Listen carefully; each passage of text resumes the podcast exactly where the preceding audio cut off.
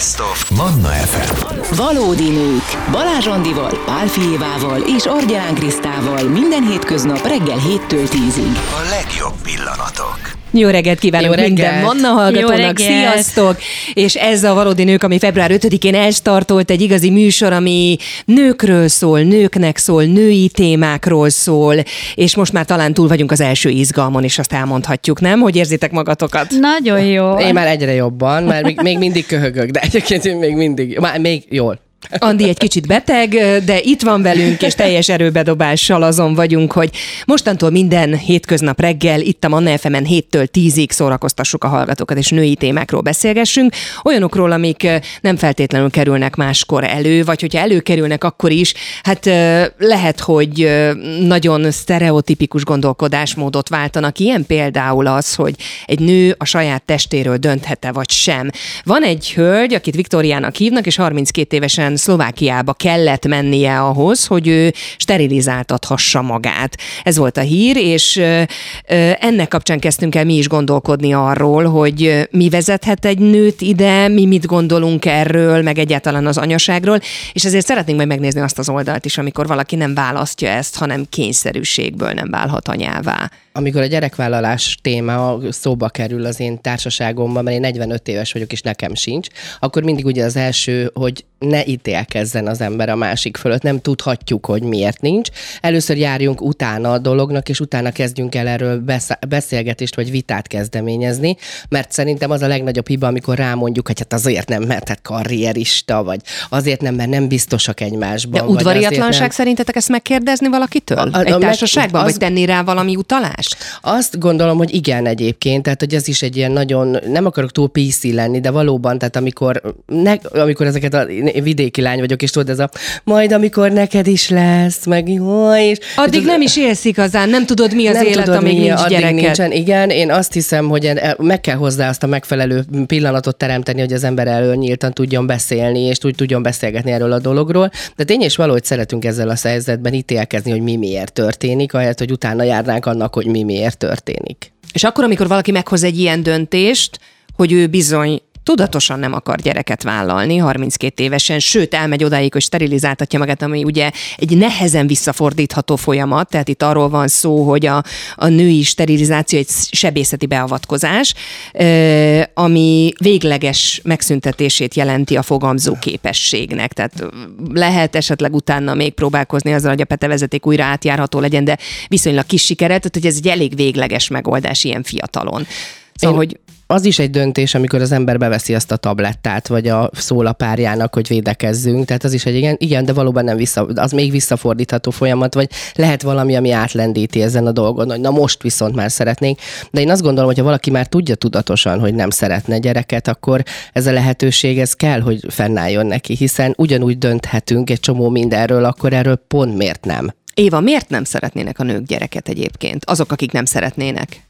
Én azt gondolom, hogy eleve kitolódott a, a maga a vállalási kedv is, tehát az, hogy any, meg, megjelenjenek az anyai ösztönök, hát 35-40 éves kor fölé, és nagyon sok nő egyébként 42-43 évesen nézi meg, hogy hova lett a 43 évem, mit csináltam eddig. Sok esetben nincs stabil kapcsolat sem, és nyilván dolgozott, karriert épített, egy csomó mindent csinált, de hogy ez, ez egy új típusú nő, tehát ilyen van, ez létezik. És a fiatalok? Én azt gondolom, most visszatérve ehhez a témához, hogy én is hiszek abban, hogy 360 fokos szög, tehát tényleg minden oldalról megnézni egy, egy ilyen sztorit, megnézni a színét, fonákját, tehát ha a gyerek oldaláról nézem, azt gondolom, hogy tényleg az a jó, ha olyan helyre születik egy gyermek, ahol szeretetben van, ahol tiszta szeretetben, tudatosságban tud lenni, de hát nyilván az élet az mindig hoz valami kihívást. És megnézném azt is, hogy mi, mi lehet a döntés hátterében, és talán jobban elgondolkodnék azon, hogy a mai Z-generáció, Y-sok és aztán majd az alfák milyen jövőképet állítanak föl. Ugye most az elmúlt pár évben kezdtünk el foglalkozni generációs örökségekkel, hogy a szülők mit rontottak el, de hát elnézést, ők se tudták jobban csinálni, tehát ez is egy elfogadás, hogy ők is hozták valahonnan ezt, és ők sem tudták jobban csinálni, de bizony nagyon sok gyerekkel nem törődtek. És aztán ilyen szépen lassan kialakul ez az emberekben, hogy, hogy akkor minek szüljek én a gyereket ebbe a világba, tehát itt nagyon komoly uh, klímaszorongás is van, nagyon komoly társadalmi szorongás is van, és hogyha visszamegyek oda tényleg még messzebbre, hogy amikor megszületik egy kis kislány azzal a csillogó, tiszta szeretettel a szemében, ő még teljesen tiszta. Tehát ő, a teste arra készül föl, hogy tizenvalahány évesen anyává érjen. És ilyenkor valóban a, a tényleg szerintem egyébként egy jó szakember kell ehhez, és az egy jó dolog, hogy van egy hat hónap egy ilyen döntés előtt. Kérdés az, hogy van-e elég jó szakember ahhoz, hogy feltárja ezeket a félelmeket. De pont ezek gondolkodtam, hogy azért én 20 évesen annyira hülye voltam, és annyira hülyeségeket gondoltam most az, az életem. Jó, hát igen, csak máshogy, igen. Tehát, hogy most 45 évesen tök mást gondolok. Tehát, hogy tényleg Viktoriának, ugye Viktoriának hívják ezt a hölgyet, 32 évesen ezt a végleges döntést meg kell hoznia? Vagy akkor, akkor mondjuk azt, hogy én hoztam, az én életem, az én felelősségem, és akkor ennek a súlyát fogom életem végéig cipelni, ha 45 évesen már tök máshogy gondolom. Viktória kommunikált róla, hogy miért miért választotta ezt? Vagy igen, igen, igen, mit igen, mert ő? hogy hogy ő azt mondta, hogy más fogamzásgátló módszerek komoly gondokba ütköznek, uh-huh. depressziós lesz tőle, tehát ő ezt nem akarja, és hogy ő eldöntötte, hogy nem szeretne gyereket pont, és tudja, hogy nem szeretne gyereket. Ez például nagyon érdekes, mert hogyha én a környezetemben mindig azt tanultam én a szüleimtől, hogy amikor van egy ilyen helyzet, hogy, hogy ne ítélkezzek, akkor magam átfordítom, hogy ha az én környezetemben lenne ilyen, akkor mit mondanék. Hát ő biztos, hogy ennek van logikus magyarázata, akkor valahol el tudná az ember fogadni, meg el is kell, hogy fogadja a másiknak a döntést döntését, de például az, hogy ő 32 évesen meghozza már ezt a döntést, az szerintem az még emellett egy baromi nagy bátorság is, mert tényleg együtt élni utána ezzel a döntéssel, az biztos, hogy nem egy egyszerű dolog. De hát, ugye... Igen, viszont hogyha ezt meghozza ezt a döntést, akkor azt el kell fogadni, ez az ő élete, én azt gondolom, csak kérdés az, hogy ezt jól, jól döntötte, de ez majd, ez majd nyilván ő viseli ennek a terhét, és nyilván nem egyszerű meddővé válni, vagy hát gyakorlatilag a, a, a kedről szerdára elveszíteni az összes hormonunkat, tehát ez egy, ez egy folyamat, egyébként ez egy érdekes téma megint. Azért mondom, száz témával tudunk foglalkozni ebben az egyben, de visszatérve oda, hogy, hogy ez az ő döntése, és tényleg nem szabad ítélkezni. Tehát ez körülbelül olyan, mint hogyha egy melegnek azt mondanád, hogy legyen holnaptól hetero. Nem lehet rá erőltetni egy nőre, hogy akkor te legyél anya minden áron. Ugye Gillian Andersonnak a, a Golden Globos ruhája is arról szólt, amin ugye gyönyörű hófehér ruha volt, és vagina hímzések díszítették a ruhát, hogy a nők hadd döntsenek a saját testükről, a saját nemiségükről, bármiről, ami, ami ezzel kapcsolatos, az önrendelkezés az, az megmaradjon. Tulajdonképpen erre próbálta felhívni a figyelmet, aminek hát végül is az egyik megnyilvánulása Viktória döntése.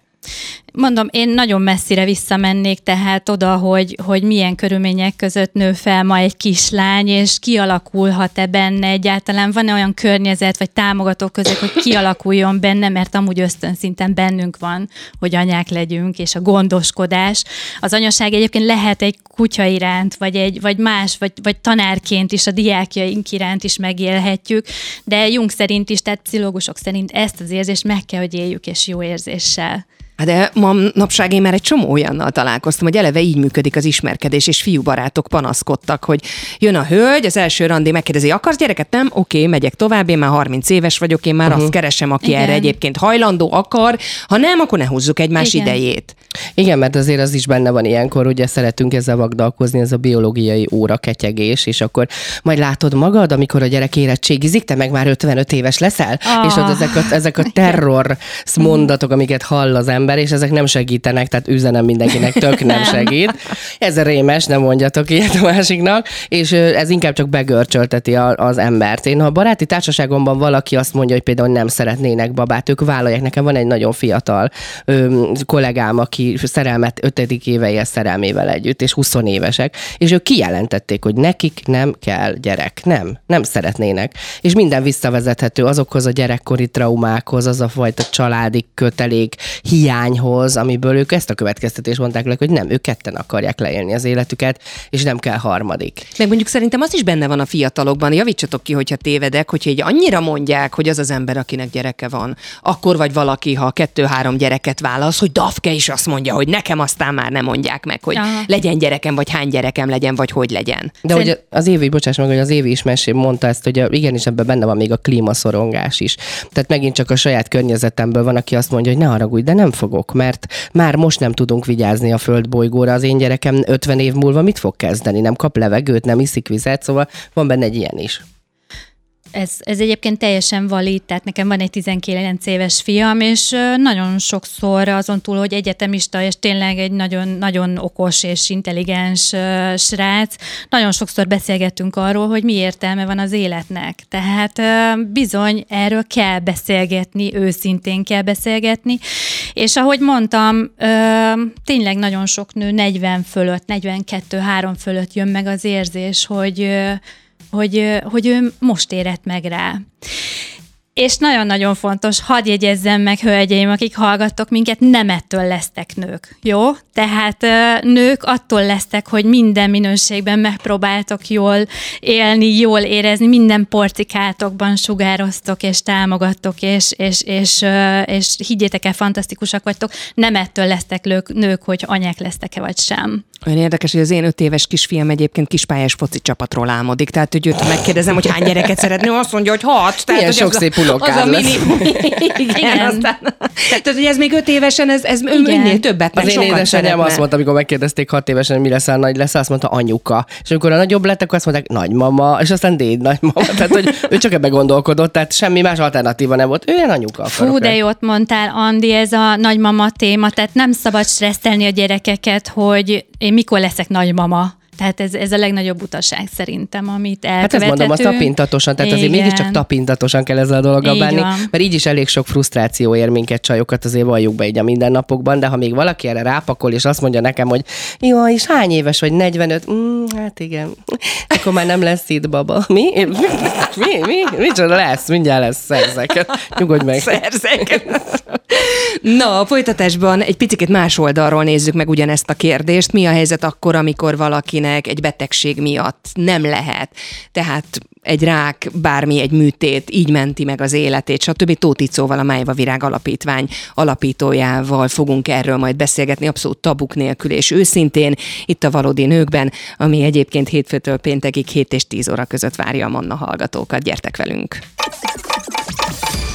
Jó reggelt mindenkinek, Jó Andi már reggelt. ö, köhögött is egyet köszönésképpen, sziasztok! Sziasztok, jó reggelt! Február 5-én elstartoltunk, és mostantól kezdve hétfőtől péntekig, 7-től 10-ig valódi nők őszinte beszélgetések nőktől nőknek itt a Manna fm és hát most aztán tényleg tabuk nélkül fogunk mindenféle olyan dologról beszélni, amiről szerintem nem szoktunk, de nagyon jó kis partnerünk lesz ebben Tóth Icó, a Virág Alapítvány alapítója. Ugye a témánk az volt, hogy egy hölgy 32 évesen, egy magyar hölgy Szlovákiában sterilizáltatta magát, mert ő elhatározta, hogy nem szeret gyereket.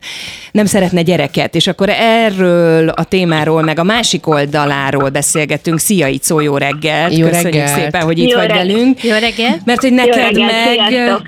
egy betegség miatt kellett átesned egy műtéten, és fosztottak meg attól, hogy még gyermeked lehessen.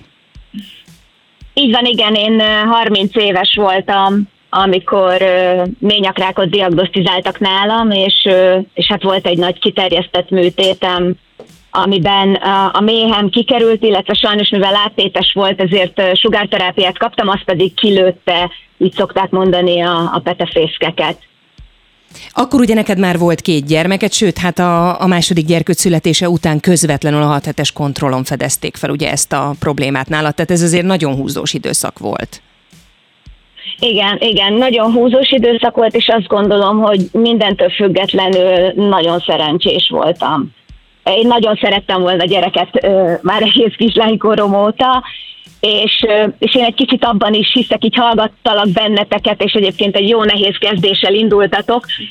Én nagyon hiszek abban is, hogy az ember, hogyha ha megismer egy, egy férfit, akibe szerelmes lesz, akkor sokszor érzi azt, hogy na én ennek a férfinek szülnék gyereket. Tehát, hogy van ott valami, valami különleges érzés, ami, ami, amitől egyszerűen így ösztönösen azt érezzük, hogy, hogy, hogy szeretnénk, ha közös gyermekeink lennének. Az én életem így alakult, és, és valóban, amikor a második kicsi Ineszke megszületett, akkor majdnem rögtön utána diagnosztizálták a mélyekrákot. És te szerettél volna még itt szó gyereket? Egyébként? Tehát ti úgy terveztétek, hogy nem álltok meg kettőnél? Ez egy nagyon érdekes kérdés. Azért, mert mindig azt gondoltam, hogy két gyerekem lesz, de miután elveszítettem a lehetőségét a, a további választásnak, nagyon sokáig úgy éreztem, hogy mégiscsak szerettem volna egy harmadikat, de szerintem mhm. ez így a psziché, tehát ö, biztos, hogy a pszichém játszadozott velem. Aztán sok-sok-sok éven keresztül így éreztem, hogy jaj, de jó lett volna, ha sikerül, de jó lett volna, ha, ha lesz egy harmadik, és aztán utána már elengedtem pár év után. Uh-huh. És ilyenkor mi segített neked az, hogy van két gyermeked, és a gyermekeidnek mégiscsak ott van egészséges anyukája, vagy, vagy ennél mélyebbre kellett ásnod? Uh, mindenképpen az, hogy, hogy van két gyermekem, és életben vagyok, és ugye én egy olyan szervezetet vezetek, ahol nőgyógyászati daganattal érintett nőket segítünk, és háromféle dolgot látunk. Az egyik az anyaság, a másik a nőiesség, a harmadik a szabadulás. Sokszor azt érzékeljük, képzeljétek el, hogy végstádiumban lévő nők egyszerűen nem arra koncentrálnak, és nem azt fogják fel, hogy ők meghalhatnak, hanem azt, hogy te jó ég, hogyha kiveszik a méhüket, akkor hogy lehetnek édesanyák, és van, hogy az onkológus orvos hív fel engem, és azt mondja, hogy itt szó, kérlek, könyörgöm, mondd el neki, magyarázd el neki, hogy muszáj ahhoz, hogy életbe maradjon. Tehát, hogy egyrésztről milyen erős a női ösztön, hogy a halál küszöbén is mégis sokan anyák akarnak lenni, akiknek ugye eddig nem volt gyermekük. A másik kérdés szerintem itt, ami nagyon fontos, az a nőiesség, hogy ki hogy éli meg, az, hogy, hogy egy ilyen, akár egy elköttetésben, akár egy szervelvesztésében, hogy mennyire köti a nőiességét ahhoz a szervhez, és a harmadik a szabadulás, ami, ami pedig az, hogy van egy beteg szervem, amitől én meghalhatok, úgyhogy gyorsan vegyenek ki mindent, uh-huh. hogy életbe maradhassak. Uh-huh. Aha.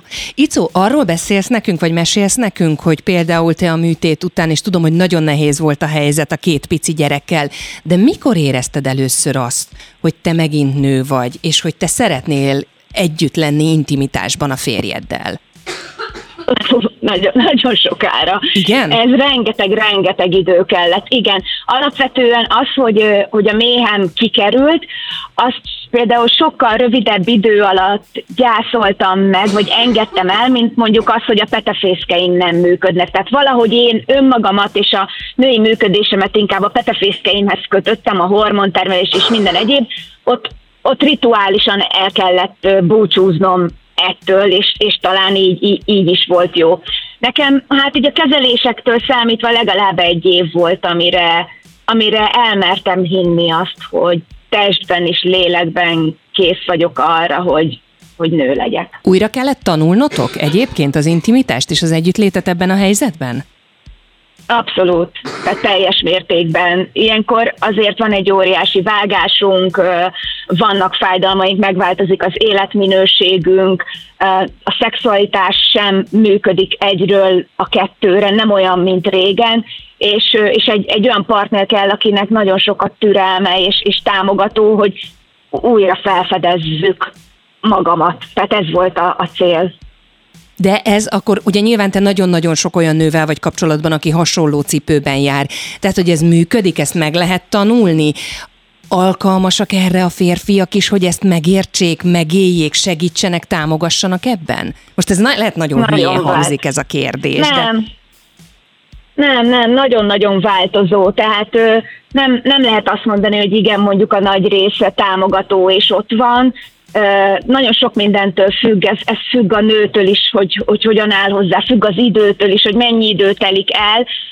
Sok olyan partnerrel találkozunk, akiknél azt mondom, hogy le a kalappal, és, és ugye a szexualitás egy dolog, mert hogy azt talán újra tanulják, de itt megint a témátokhoz visszatérve egy kicsit, az, hogy, hogy az anyaságot elveszíti, ilyenkor nem csak a nő veszíti el, hanem a férfi is elveszíti a lehetőséget, hogy édesapa lehessen. Szóval sokkal-sokkal összetettebb kérdés, azt gondolom, hogy csak a nő oldaláról vizsgáljuk ezt meg némán hallgatjuk azt, amiket mondasz, és, és tényleg ö, érezzük a szavaidból a súlyát ennek, hogy ez egyáltalán nem könnyű. Te kihez tudtál fordulni, illetve te most segítesz-e azoknak a nőknek, hiszen te ezt átélted, akik még most vannak ebben, vagy előtte ennek a, ennek a, ennek a nehézségnek? Nekem egy nagyon jó családom van, és, és egy nagyon-nagyon támogató és szerető férjem, én szerintem nélküle nem is tudtam volna ezt végigcsinálni. Önnek hihetetlen türelme volt, és nagyon támogató volt. Én magamba zárkoztam, és nem egyszer, nem kétszer mondta, hogy kérlek, könyörgöm, mondd el, hogy mi van a fejedbe, csak hogy tudjam, hogy mi mész keresztül. És, és igazság szerint ő volt tényleg az én bástyám. A, nagyon sok nővel vagyunk kapcsolatban, és nagyon sok nőt segítünk, és, és ahogy így mondtuk is, különböző, hogy ki hova tud fordulni, vagy, vagy akár a család támogató közege vagy sem.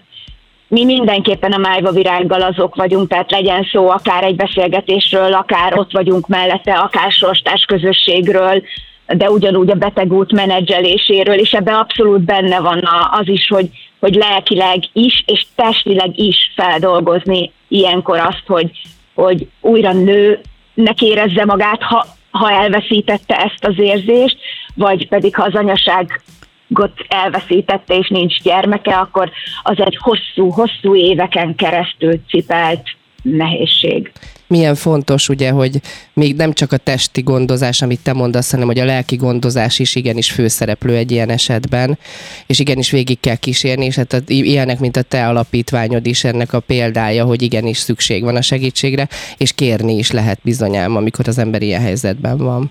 Tud, tudnak ezek a nők, Igen, bocsánat, itt szó, kérni? Tehát, hogy, hogy, hogy mennyire nehéz az, hogy a másikhoz fordulok, és megnyílok, és segítséget kérek?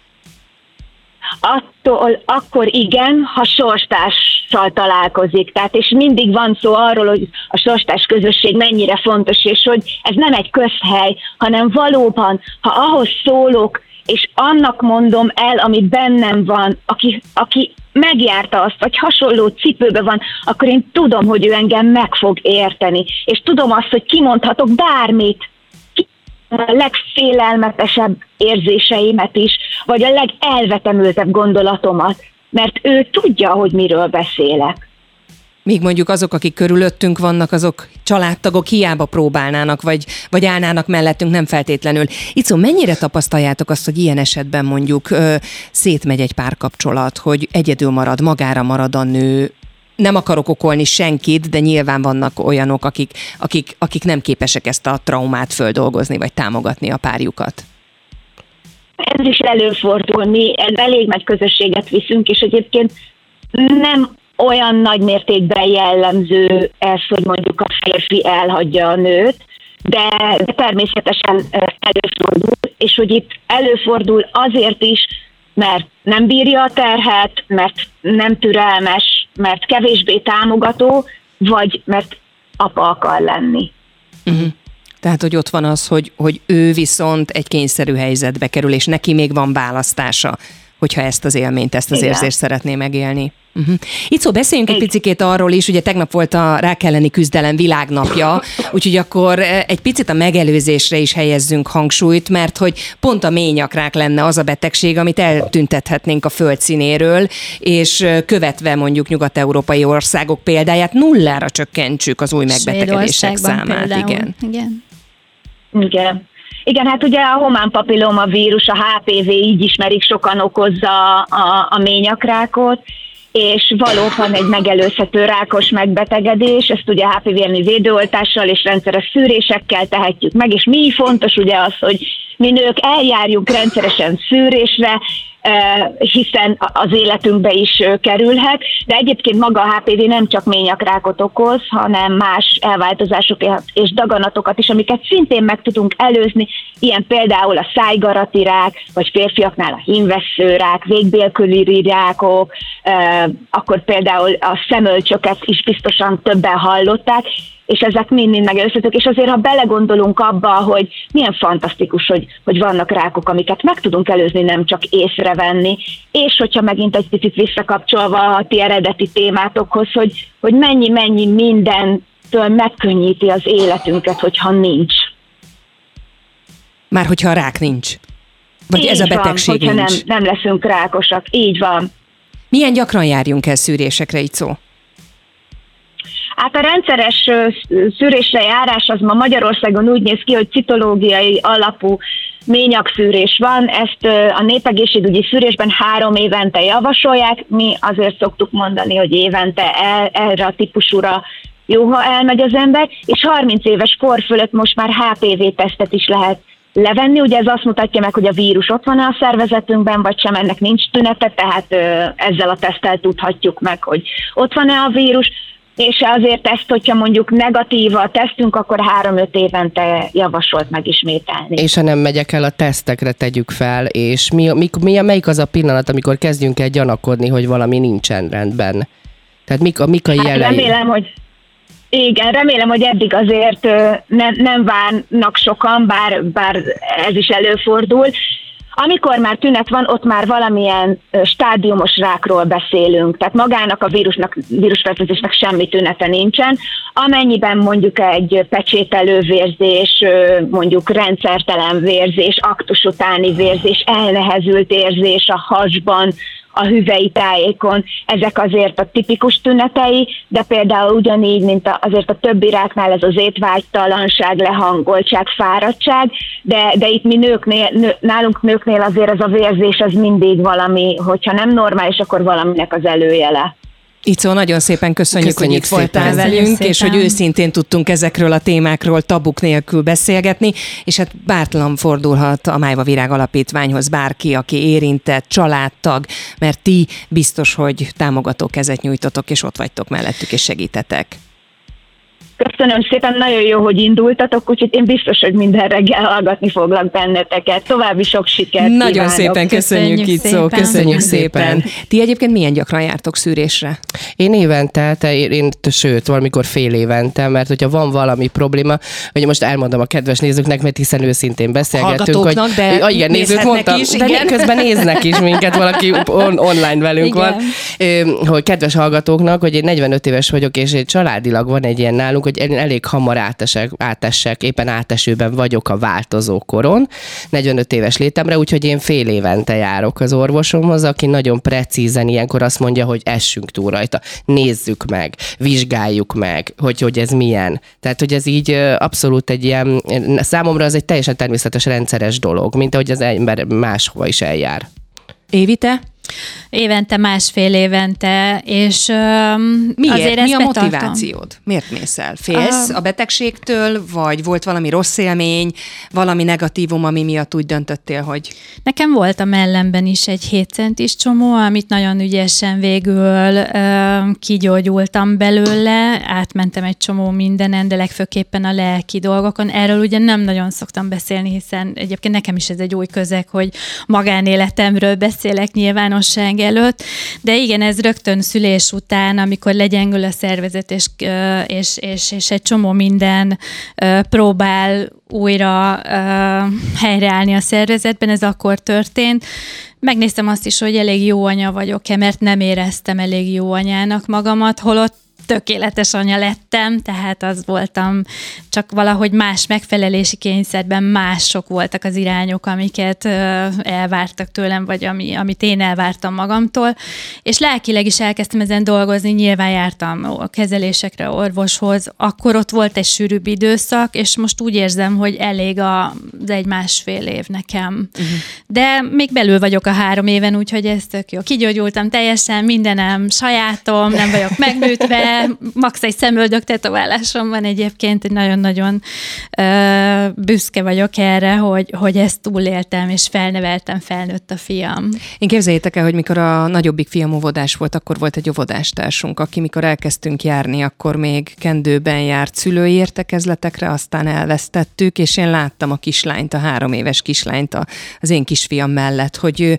hogy, ő hogy éli meg ezt, és hogy én mm. akkor döntöttem el, hogy nem szabad egy kisgyereknek, kisfiúnak, kislánynak Már sem az édesanyja szeretete, simogatása és gondoskodó odafigyelő jelenléte nélkül felnőni, úgyhogy én ezért mondom, és álltam icóék mellé, és, mm. és, és hirdetem harcosan, hogy igenis el mi kell is, járni Mi is ezt kezdve. Úgyhogy kemény témákat fogunk úgy, ahogy most tabuk nélkül érinteni itt az őszinte beszélgetések során a valódi nőkben. Erre számíthatnak tőlünk a hallgatók is hétköznap 7-től 10-ig, de hát a következő órában azért egy kicsikét lazítunk mi is. Geszti Pétert várjuk majd ide a, a stúdióba. Nagyon várjuk. Aki uh, 60 éves lesz nem sokára, és hogy ezt hogy fogja megünnepelni, erről is van majd nekünk őszintén. Valódi nők. Minden hétköznap reggel 7-től 10-ig a 98.6 Manna FM-en és online.